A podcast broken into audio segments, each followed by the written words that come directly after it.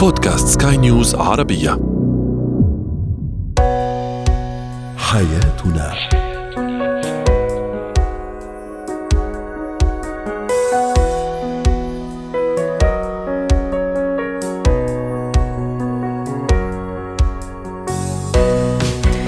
مستمعينا الكرام، أهلا بكم معنا إلى حياتنا، فضاؤكم اليومي الذي يعنى بشؤون الأسرة وباقي الشؤون الحياتية الأخرى، والذي يمكنكم الاستماع إليه عبر منصة سكاي نيوز عربية دوت كوم سلاش بودكاست وباقي منصات سكاي نيوز عربية الأخرى. شاركونا عبر رقم الواتساب صفر صفر تسعة سبعة واحد خمسة ستة واحد ثمانية ثمانية ستة اثنان اثنان ثلاثة. معي أنا أمال شابة. اليوم نتحدث عن التعامل مع الزوج أو الشريك، زوج وزوجة، المغرور، الغرور عندما يدخل الحياة الزوجية، العلاقة بين الزوجين. عندما يتصرف طفلي بطريقة عدوانية أيضا، ما هي الطريقة التربوية الأسلم والأنجع للتعامل معه؟ وأخيرا الاتيكيت، القيادة بشكل حضري وبأمان. هو وهي. لا شك أن الغرور صفة سلبية وصفة غير محببة بين الأفراد، بين الأشخاص، وأيضا ستكون أكثر سوءا إذا كانت بين الشريكين، أو إذا اتصف بها أحد الشريكين زوجا كان أم زوجة. للحديث عن هذا الموضوع رحبوا معي بالدكتورة ريما بدجاني، الاستشارية النفسية والأسرية، ضيفتنا العزيزة من بيروت. يا أهلا وسهلا بالدكتورة ريما، ضيفتنا من بيروت. والحديث اليوم عن الشريك المغرور. أبدا الغرور يعني ما يتطابق وما عنده أي علاقة ولا تفسير عندما يدخل الحياة الزوجية، لأنه بكل بساطة الحياة الزوجية مبنية على ود، مودة، احترام، حوار،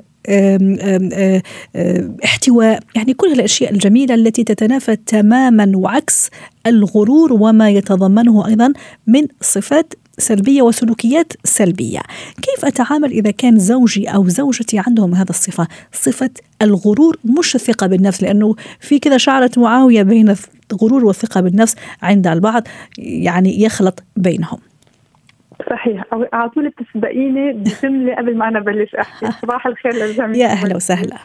ومثل ما نهيت المقدمة إنه في شعرة بين الغرور والثقة بالنفس، هون كنت بدي أنطلق تقلك إنه نحن اليوم وقت نحكي عن الغرور ضروري نضوي، لأنه صراحة هون مرتبطة مباشرة بجملة تانية اللي هي إنه عادة الشريك بغض النظر أول فترة، ويمكن هون ما ندرك الأمر سريعا، مع أنه بعرف أوقات بيكون too late أنه ما ننتبه بالأول إذا غرور أو ثقة بالنفس بيكون مثل ما بنقول صار اللي صار. فنرجع نقول كيف نتعامل مع هذا الشخص في ثلاث نقاط أساسية. أولاً، الإنسان اللي عنده ثقة بنفسه هو إنسان مرتاح مع حاله. ليه عم أقول هالجملة؟ تقلك إنه الإنسان اللي عنده غرور هو إنسان منه مرتاح مع حاله. اضطريت بلش بهيدي الجملة تقول أنا اليوم مع مين عم بتعامل؟ مش هيك نحن نوقت وندور على خصائص الأشخاص، تعرف حالي أنا الشريك اللي عم واجه هذا النوع من التعامل إذا فينا نقول، شو لازم أعمل؟ اثنين، والمهم صحيح بالأول ما بتدارك الأمر، وهون المشكلة كمان الأساسية إنه الشريك بيتعود اللي هو عنده هيدا الغرور، إذا بدك بصير أنراسيني أكتر، يعني بصير أكتر متشب مت... متمسك إذا بدك بهيدا الخصال السيئة يلي حكيت عنها، ويلي هي شو إذا بدك كمان تداعياتها. سمحت لحالي فتحت برانتاز كبيرة قبل ما أوصل على شو بدنا نعمل، لأنه أساسا هنا هود الأساس صراحة كمان. صح. شو بصير فيي أنا الشريك اللي عم بتلقى؟ رائع. دكتورة دايما عودتينا تروحي كمان للمواضيع يعني في نقاط أعمق حتى نحاول نفهم مع حضرتك. لما نقول كمان غرور مباشرة نروح ل يعني يقفز لأذهاننا شخص متكبر، في شوية نرجسية، صح ولا لا؟ هون كمان في خطرة فيها تاني بين النرجسية والغرور، يعني أكيد في, في تداخل في تداخل كتير كبير. وهون وصلت أنا تقلك شو التداعيات، يعني نفس التداعيات بس يمكن بركي بضرر أخف، بركي ما عم أكد كمان اليوم، بس جاوبك على هذه النقطة أنه اليوم شو التداعيات يعني الإنسان المغرور بيأثر فيه، يعني دي رح تشوفي بعد أكثر أما شو الترابط بينه وبين النرجسي. واليوم أنا كشريكي عم بتلقى الإنسان المغرور، يعني أنا شو عطيته كمان بنقولها نحن هيك ساعدته يزيد، لأنه بلا ما انتبه ما عندي بقى كلمة، ما عندي حضور، ما بقوثق بحكي، ما بيهتم باللي برأيي، آه رأيه هو فوق كل اعتبار، آه ما بيناقش، ما بياخد وبيعطي، ما بي... ما بفهم أنا شو عم بيصير، ما بفهم حالي معه، آه بصير ضايعة بشخصيتي اليوم. بصير أنا أتنك... وما أعتقد أو ما معتقدة كمان، ما بعرف إذا كمان هذا صح، إنه هي ممكن أجمل واحدة في الكون أو هو أحلى واحد في الكون، ويعني وممكن يطلع له يعني يتصرف بالطريقة اللي بده إياها أو اللي بدها إياها هي كمان من غير ما يرجع للطرف الآخر ولا شريكه مثلا. هذه من بين الملامح. صحيح. وهون مش هيك ما بيعطي ما بيعطي كريدت للشريك، ما بيعطيه حقيقه او بيعطيه انه ايه معك حق شكرا ابدا. صح. ما بيشكر ابدا، هو بيعتبر حاله م... اشياء مهمه لإله ولازم كانت تصير بهيدي الطريقه. ومعك حق مرة تقولي لي انه في ترابط وتداخل بينه وبين النرجس، النرجس عنده امراض نفسيه اكثر، بركي المغرور بنقدر نشتغل عليه شوي يمكن، بس النرجس صعوبه كبيره. وبس يضل مزعج الموضوع دكتوره اذا فعلا زوجي هو كذلك مغرور او زوجتي هي كذلك مغرورة، وجدا يعني مزعج الموضوع، لأنه يعني العلاقة بدها تكون يعني بسيطة، وعلاقة يعني ما في أبسط منها وما في أجمل منها وأحلى منها. يعني مثل ما أشرنا في البداية قائمة على حوار، يعني أخذ وعطى. فإذا بي ألاقي نفسي مع شريك أعمل مليون حساب قبل ما أتلفظ بكلمة، ممكن هو يعمل شيء بالنسبة لي جارح، بالنسبة لي هذا لا هذا حق من حقوقه، أو بالنسبة لي لها حق من حقوقها. كيف أتعامل مع هذا الشخص؟ هون بدي ارجع لثقتي بذاتي، ضروري ضوي على هيدي النقطه، لانه وقت استعرضنا انا وياكي شو الازل بيصير، اول شيء بفقد ثقتي بحالي، بفقد قراري الصائب، بفقد كل منطق بالتعامل، وبيجرني معه صوب القلق والديبرشن، لانه بصير انا خلص ضايعه بكل المحلات، فرستريتد، مقهوره، مش عارفه حالي وين رايحه. اول شيء بدي ارجع استرد ثقتي بحالي، كيف بدي افصل عنه شوي، يعني بدي ابعد معنويا مش جسديا، لا فينا نبقى بنفس البيت بس معنويا بدي ازيح و... الإهمال اللطيف مثل ما بيقولوا.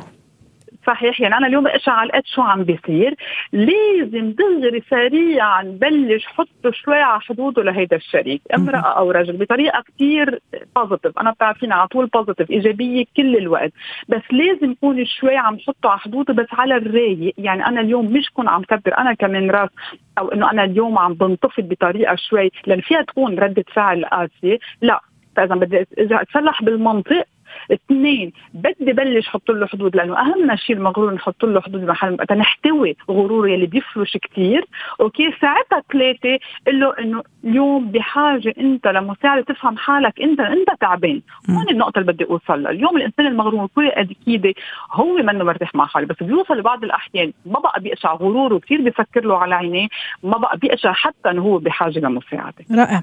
عدم المبالغه في مدح نوع من الشخصيه من الشخصيات، ونحن ما عم نحكي على أي شخصية أو ما عم نحكي على أي علاقة زوج زوجة. بتشوفيها كمان من الطرق اللي ممكن يعني تجيب نتيجة عدم المبالغة في مدحه. المغرور إنسان يعشق المدح، يعشق الشخص لما يمدحه، صح ولا لا دكتورة؟ مية بالمية. وهون كانت فكرة وقتاش نحتويه نرجع نضبطه، لأنه بيكون هو فلش كتير. وهيدا النقطة اللي أشرت إلها، المغرور كتير بحب المدح وكتير بحب يفلش حاله. لو هلأ أنت قدامك تشوفي إيدي كيف عم تفتحها، سو أكيد إيه بدنا نوقف المدح. بس في نقطة أساسية، إذا أنا عم بشتغل معه أز ثيرابي، ضويله عن نقاط القوة بس بحد بهيك محدودة. هون اسمحي لي سريعا أرجع شوي للطفل. أوقات إحنا كأهل ما بننتبه كثير، من نعطي كومبلمنتس اكزاجيري، من مبالغه لاطفالنا. لازم من هون نبلش انه على قد قل له برافو مام انت شاطر، بس ما بالغ، اكيد بس الوقت مش ضل عم كسره. هون فتت هيك فراسات كثير سريعه. هي هي ذات المغرور. نحن كيف لازم نحتويه، نعطيه حقه كمان، ما روح عطيني ميلي لتاني اكستريم، بنفس الوقت اكيد مبالغ بالحكي عنه. شكرا لك دكتوره ريما بدجاني، الاستشاريه النفسيه والاسريه، ضيفتنا العزيزه من بيروت. زينة الحياه. طفلي يتصرف بعدوانية، هل هذا الأمر طبيعي عند حد معين أم لا؟ يجب أن أدق ناقوس الخطر. رحبوا معي بالأستاذة ريم صبوني، الاستشارية النفسية والتربوية، ضيفتنا من القاهرة. أهلا وسهلا بالأستاذة ريم. اليوم نتحدث عن الطفل العدواني. خلي أحكي من ميلتين أو جهتين. لما يتصرف في بعض المواقف اللي تثير عنده شيء معين تستفزه ثم يتصرف وبناء عليه يتصرف بعدوانية، وطفل آخر أو في موقف آخر هو على طول يتصرف بعدوانية. وبعدين هل هذه العدوانية جزء طبيعي من التطور لطفلي لحد مرحلة معينة؟ نعم. مساء لي وقتك عزيزتي وجميع المستمعين. أهلا وسهلا. طبعا كما أشرتي فعلا قضية هامة جدا، أنه هل هو عدوان مستمر، يعني هل هو سلوك دائم يسلكه الطفل م. ولا هو يعتبر سمة من سمات المراحل العمرية، وخاصة الطفولة المبكرة لما ما بيكون الطفل قادر أنه يعبر بطبيعة الحال، ما بيكون قد امتلك اللغة بشكل كبير جدا، لا يستطيع التعبير عن مشاعره عن أفكاره، فهو ممكن يستخدم إيده بديل عن الكلام، وهذا كمان كمان بيترافق اكثر مع يستخدم ايده. قصدك مثلا للضرب، للاعتداء على على شخص اخر مثلا قبيله.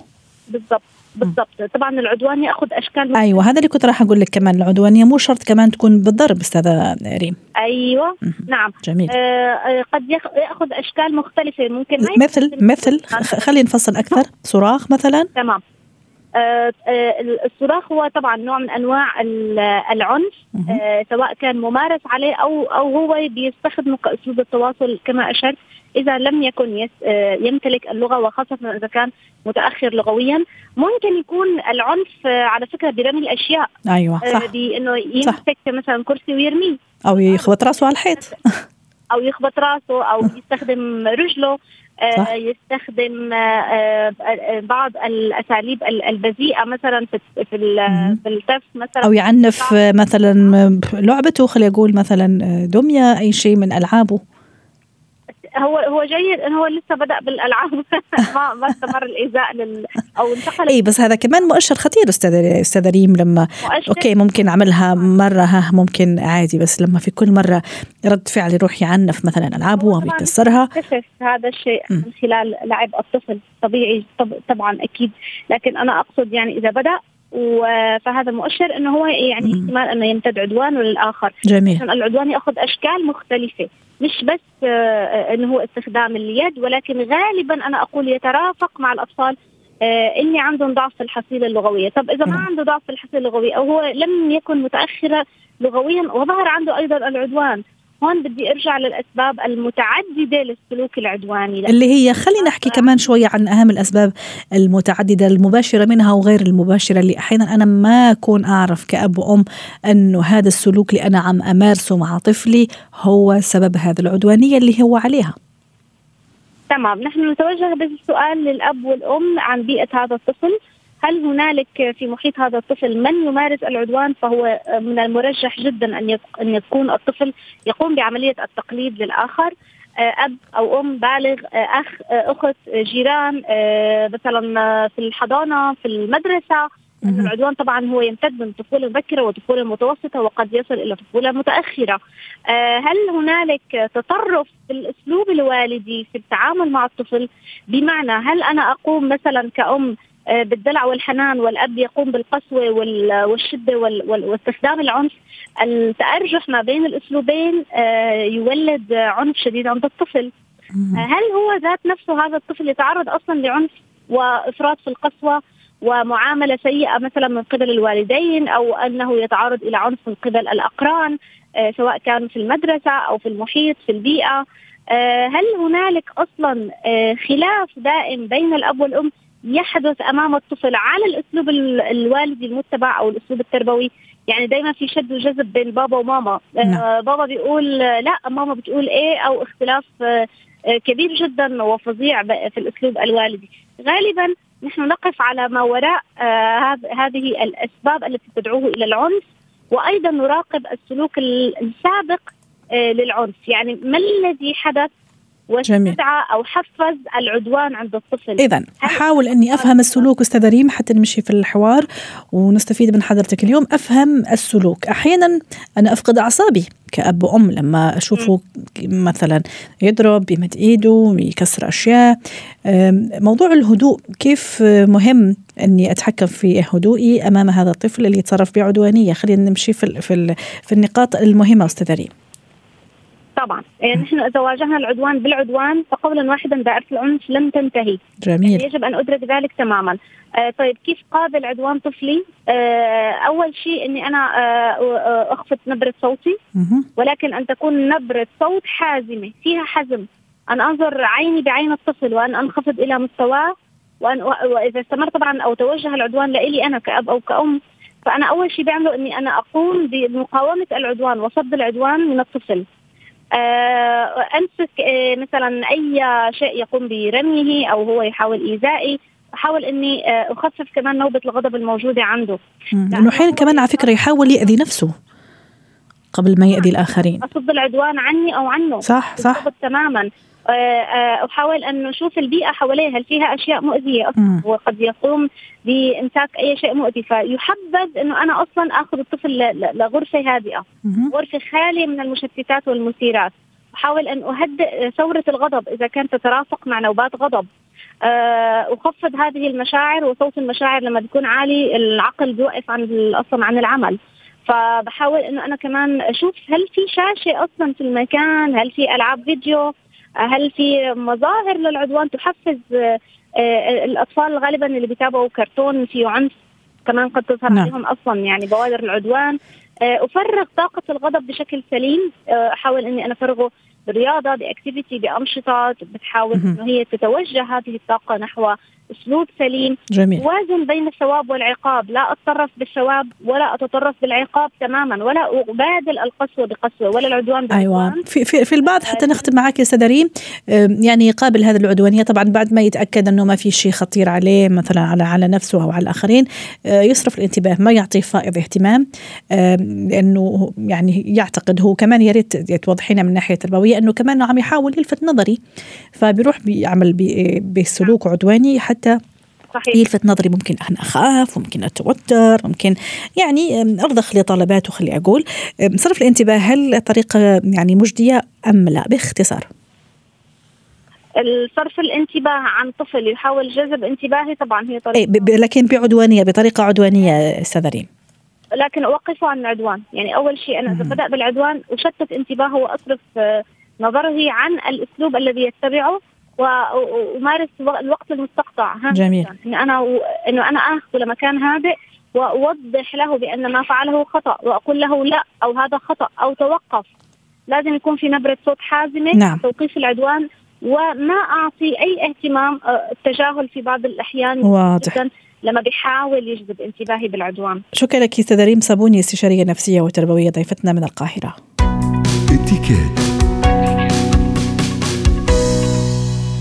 اتكات القيادة بشكل حضاري وبشكل آمن. القيادة هي فن، القيادة هي فن، لأنه في النهاية نحن مع أشخاص وأحيان قد نعرض أنفسنا ونعرض الآخرين للخطر بسبب سلوكيات متهورة وسلوكيات خاطئة لا تمت بالاتيكيت وقواعد التصرف بنباقة بصلة. رحبوا معي بناتاليا أندراوز، خبيرة الاتيكيت، ضيفتنا من بيروت. أهلا وسهلا بناتالي. نتحدث اليوم عن اتيكيت القيادة، كيف أكون قائد مركبة أو قائدة مركبة أو سيارة بشكل حضاري وأنيق وآمن أيضا على نفسي وعلى الآخرين. مرحبا أمال. سهلا. موضوع القيادة كتير موضوع كتير مهم مثل ما ذكرتي. هلأ هو فن وهو كمان دليل ذوق، مثل ما كمان نحن دائما نقول القيادة هي ذوق. سو الفكرة أنه الواحد لازم يكون في عنده آداب وقتها بده يكون عم يسوق السيارة من الأمور، وهي كمان الهدف مش بس الآداب، الهدف أنه هي الحماية مثل ما ذكرت، حماية شخصه وحماية الآخرين. بالنتيجة أنت مجرد بتكون عم بتكون تقود السيارة فيها مسؤولية كتير كبيرة، لأنه بنعرف أنه الحوادث بتحصل خلال القيادة، ففي ممكن أرواح تروح. أول شغلة هي دايما أكيد الحزام الأمان هو ضروري جدا جدا. ببعض الدول بنعرف أنه بيعطوا يعني بيجزوا بيعطوا جزية على شخص إذا منه لابس حزام الأمان، فهي لا ح... مخالفة لا لا, ح... لا مخالفة هاي هي لا حماية هو شخصه هو، وبالتالي إذا صار في حادث أنه ما كتير كبير. الشغلة الثانية هي النقطة كمان بعض الدول كمان بيعطوا غرامة استخدام الزمور بشكل أنه آه كتير عشوائي. بالدول العربية يمكن بالتحديد بلبنان آه دايما أنا بسمع هذه الملاحظة من الأجانب اللي بيجوا على لبنان، أنه أنتم بلبنان كتير بتحبوا تستخدموا الزمور، يعني نحن ببلداننا ما بنسمع الزمور. فهو الزمور من أمور كتير بشعة إذا بنستخدمه بطريقة كتير قوية.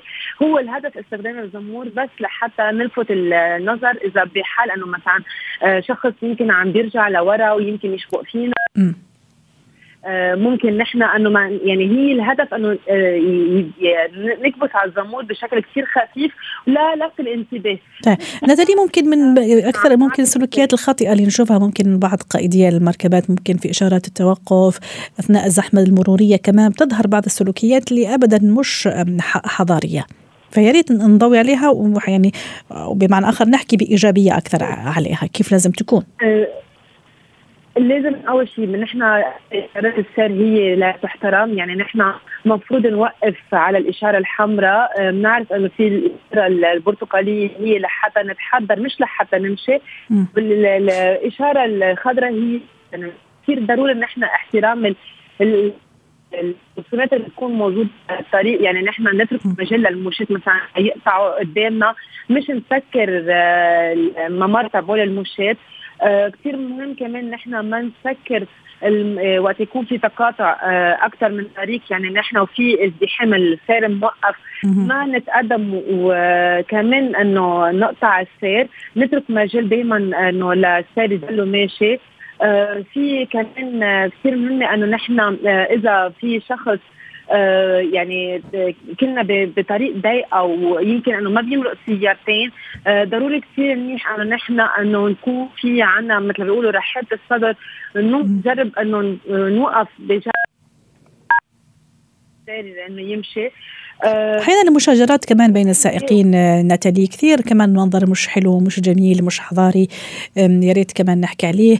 ممكن البعض ليش قلت لك أحيانا أثناء في إشارات المرور بتشوفي أشياء، ممكن شخص عم عم يتخانق، ممكن شخص أو مثلا ممكن سيدة عم تهتم بشكلها بتظبط شكلها وهي على إشارات المرور، وهذه كمان شغلة يعني كثير يعني طبعا في في يعني يعني مش مش كويسة يعني أقل شيء ذوقيا يعني. صحيح ذوقيا، وكمان بتلهي انت ال ال ال الاشخاص اللي بيكونوا بالسيارات عم بيسوقوا، يعني انت نحن وقت بنقوم بحركات ضمن سيارات نحن فاكرين حالنا انه مع معزولين، هو مش مضبوط مثل ما ذكرتي، يعني هذا الشيء انه عم بينشاف من قبل السيارات اللي على جنب السياره تبعيتك، فبالتالي نحن اكيد من غير اللائق الامراه بتقوم بتسريحه شعرها او تحط او تعمل امور يعني خاصه بالهايجين تبعيتها بقلب السيارة، هيدي محلة بالبيت أو محلة بالأماكن المقفلة. آه بالنسبة لل بنعرف إنه ممكن في أيام ضوء العائلة بيصير في شريعة، فبيصير في آه صريخ آه عيط على صوت عالي مع حركات كتير قوية. آه لازم كمان ننسى انه نحن محل انه آه مفتوح، ما احنا منا بمحل بالبيت لحالنا طبعا، يعني يجب مراعاة كل هذه الامور اللي ممكن احيانا بالنسبه لنا عاديه لكن لا هي ذوقيا يعني مش لطيفه. شكرا لك ناتاليا أندراوز، خبيره الاتيكيت ضيفتي العزيزه من بيروت. ختام حلقه يوم من حياتنا، شكرا لكم والى اللقاء.